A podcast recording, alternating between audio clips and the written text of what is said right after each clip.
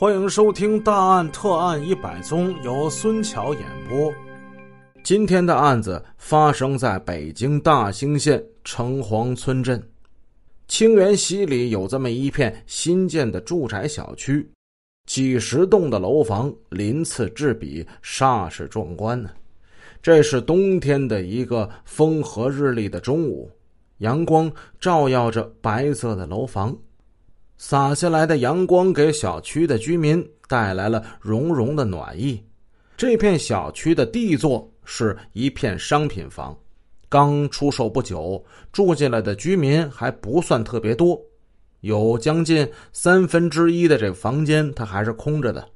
清水房没装修，就一防盗门立着，屋里啥也没有。单元门前砖头瓦砾遍地都是。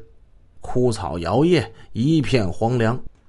到了晚上，这为数不多的住户点起了灯，这里才稍稍显出有那么点生气。而如果是在中午、下午，楼内楼外上下来往的人更是寥寥无几。住在 D 座七单元三零二号房间的主人是三十四岁的马平娟。中午十一点，她在家里做好了饭。等待自己上学归来的孩子，他不时站在窗前，若有所思的注视着楼外的一条人行道。他的儿子刘飞每天就是沿着这条道路从学校往家走的。这套两居室的住房是他和前夫节衣缩食买下来的，本来夫妻感情还是不错的，又买了新居，应该是好好过日子了吧。未曾想，搬到新居没多久，马平娟跟丈夫离了婚。离婚之后，大儿子跟了丈夫，六岁的小儿子刘飞就判给了她。母子俩相依为命，住在这儿。她把心思全都放在儿子身上了，白天给儿子做饭、辅导功课，晚上呢就搂着儿子睡觉。小刘飞虎头虎脑的样子机灵可爱。到了这天中午十二点整，马平娟透过窗户，远远就看见他儿子刘飞，还有邻居八单元的一个八岁男孩王阳一起放学回家吃饭了。这俩孩子边走边玩，就到了七门的楼下。这俩小孩分了手，刘飞与王阳道了声再见，王阳呢朝着八门走了。刘飞进了七门，一看孩子已经进了单元楼了，当妈的赶紧进厨房给孩子盛饭。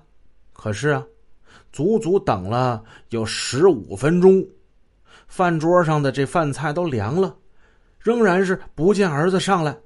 他家住三楼，平时从一楼到三楼二三十秒吧，孩子蹦蹦跳跳的就到家了。今天这是怎么了？孩子贪玩儿？母亲的一种本能的责任和敏感使他警觉了起来。他知道，这个郊区县城的治安情况不是太好，而且这是一个新建中的居民小区，属于是都市里的村庄，很少有警察在附近巡逻。于是，他掩上了房门，从楼上往下走。走到一楼一零一房门口，他就听见这室内有异常的响声，似乎是脚步声，又好像是什么东西扭动撞击发出的声音。他试着推了一下门，门没推动。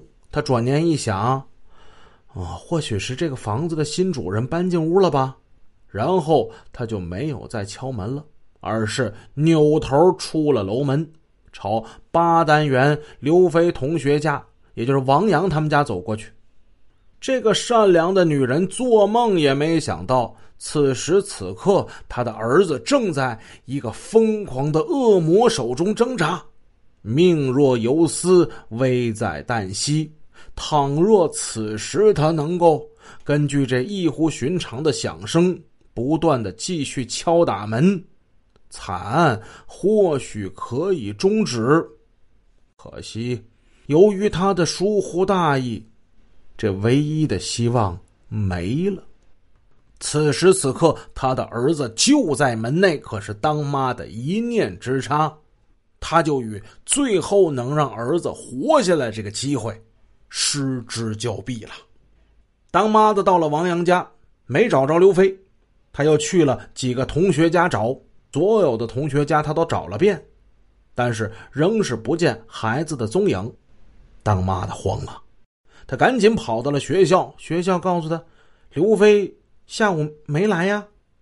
直到下午三点，仍然是没有刘飞的任何消息，他只好先回家。一开门，他可吃了一大惊。马平娟走的时候就以为孩子在楼梯上贪玩呢。他家有两道门，里边是木门，外边是防盗门。他只是简单的带上了里边的木门，外边的防盗门他根本没锁。马平娟打开了第一道防盗门，她看见两门之间放着一瓶二锅头的酒瓶，酒瓶上插着一卷香烟盒外包装纸。她慌忙的把这纸给打开，映入眼帘的是十多行歪歪斜斜的字。马平娟看了这东西，大惊失色，差点没昏过去。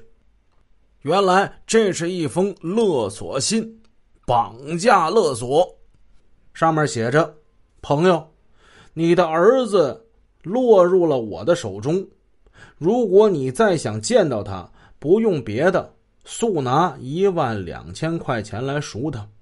我想你儿子的命在我手里，你会尽力去办的，否则你将后悔莫及。记住今夜。”十二点到十二点十五，固安大桥下面见。如果你敢走漏风声，敢在交钱时耍什么花招，后果你会想到的。记住，你只许在十二点后到，不许在十二点前到。桥下只许见到你家人，否则你还是休想见到他。现在你儿子的命在我手中，也在你手中，望君三思而后行。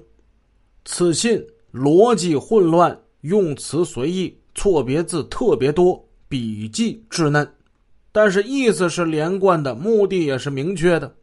看了这信，马平娟顿时是六神无主。他愣了片刻之后，锁上了防盗门，去六单元找邻居陈胜。陈胜是他在这栋楼里可以信赖的朋友。